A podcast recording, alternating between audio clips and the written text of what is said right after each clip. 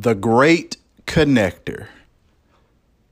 This thing gives you the ability to communicate with family, friends, long lost loved ones, and to create new connections with individuals that you've never connect. I'm talking about social media. It truly has revolutionized the world, starting with MySpace was the first one to really take off. We then consequently saw Facebook and others start popping up, Twitter, and now we have a social media for darn near everything. A network for everyone. Now, there are also dark sides to social media. And while the positives are really, really great, sometimes those negatives can be just as bad. So let's talk about the dangers and negative sides to social media. Welcome to In the Weeds with Dexter Johnson. This is a tech podcast all about you, the listener. My aim is to educate, inform, and most importantly, empower you with the tools that you need to face this ever changing world of technology. So let's get into it, shall we?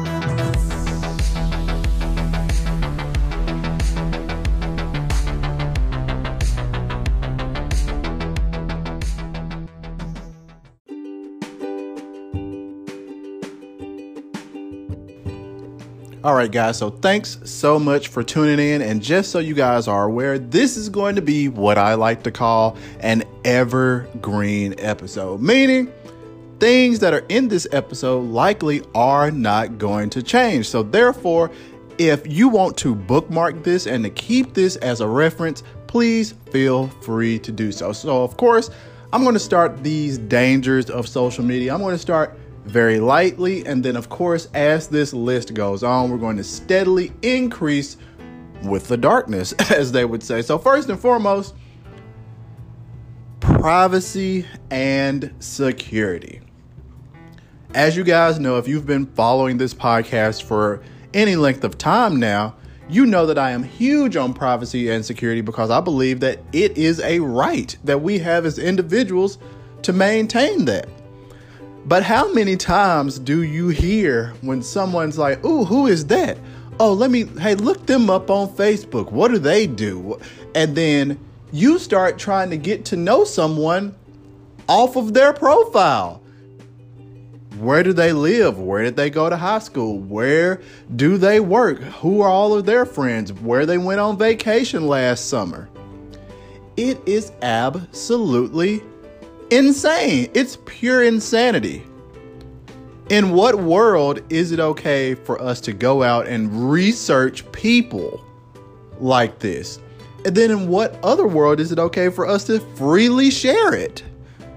But of course, we've got to share for those likes, for those thumbs ups, for that critical engagement that our brain loves and our brain feeds off of and keeps us scrolling and clicking and scrolling and clicking. It's an absolute disaster. And there are so many times that I hear someone saying, Hey, let me look XYZ person up on Facebook that has me thanking the fact that I do not have Facebook. And I'm so thankful that I do not, and I just remain on Twitter. Number two, political unrest especially over the past few years, we have seen misinformation and disinformation that is either swinging one way, swinging the other. One group saying we have crocodile people, another group saying, oh my gosh, everyone is so mean and we have to all cooperate. It's always the extremes. But then on the flip side, when individuals get called out by, say, PolitiFact or other reputable fact checkers, then it's something wrong. You shouldn't be moderating me. Well, I say you shouldn't be posting crap. And then it gets taken to the nth degree where now when we're in a global pandemic And we have individuals politically aligning themselves with other individuals on Facebook and on social media instead of listening to the individuals that they should be listening to. Who am I talking about? Oh, you know, doctors, nurses, scientists. But no, I'm going to listen to individuals that align with my personal beliefs instead of the professionals. In what world do we do this? when you go to a doctor and they say, hey, you know, I think that you have a sinus infection and they give you medicine, you take the medicine and you move on. When you go to your car dealership to get something diagnosed because you've heard a rattle and they point to you a belt that is starting to fray on a pulley and they say, "Hey, we need to tighten this pulley. We need to you need a new serpentine belt and we're going to grease that belt." You say, "Okay, thank you." In what world have we gotten to where professionals' opinions do not matter? And that is all proliferated through social media of various types. I'm harping on Facebook here because Facebook tends to be one of the most egregious when it comes to this, as well as Twitter. Next, man, this is a fun list. Next. So I've talked about Apple and their CSAM protection, which is child sexual abuse material. Now,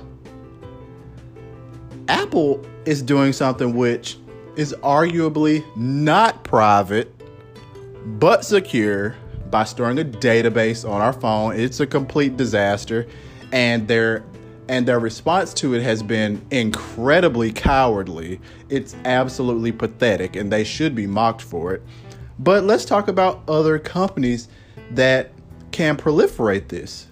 Now, the reason why Apple has no idea about the amount of imagery that exists like this on its on its servers and on its client devices is because they don't know. But Facebook knows this and they know that they're getting rid of this left and right, getting rid of this left and right.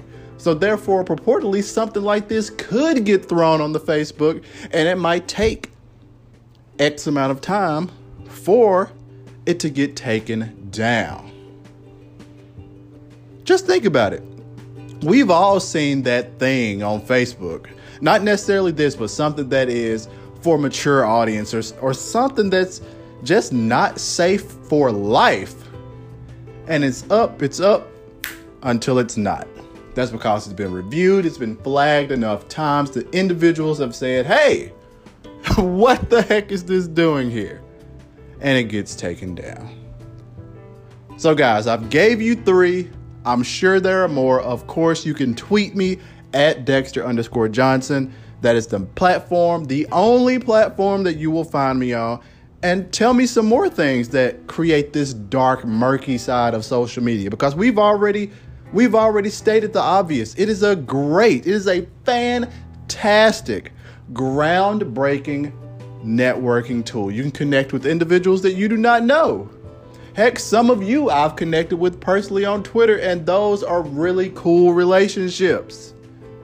But there is always a dark side to things that have proliferated this world so much. So, guys, hopefully you've enjoyed the episode. Be sure to share this podcast with a friend. And until next time, I'll holler at you. Thank you for listening to another episode of In the Weeds with Dexter Johnson. I'm hoping you're coming away more empowered, educated, and enthralled in the technological world. Be sure to tell a friend, share this episode, and follow me on Twitter at Dexter underscore Johnson. And most importantly, stay tuned for future episodes.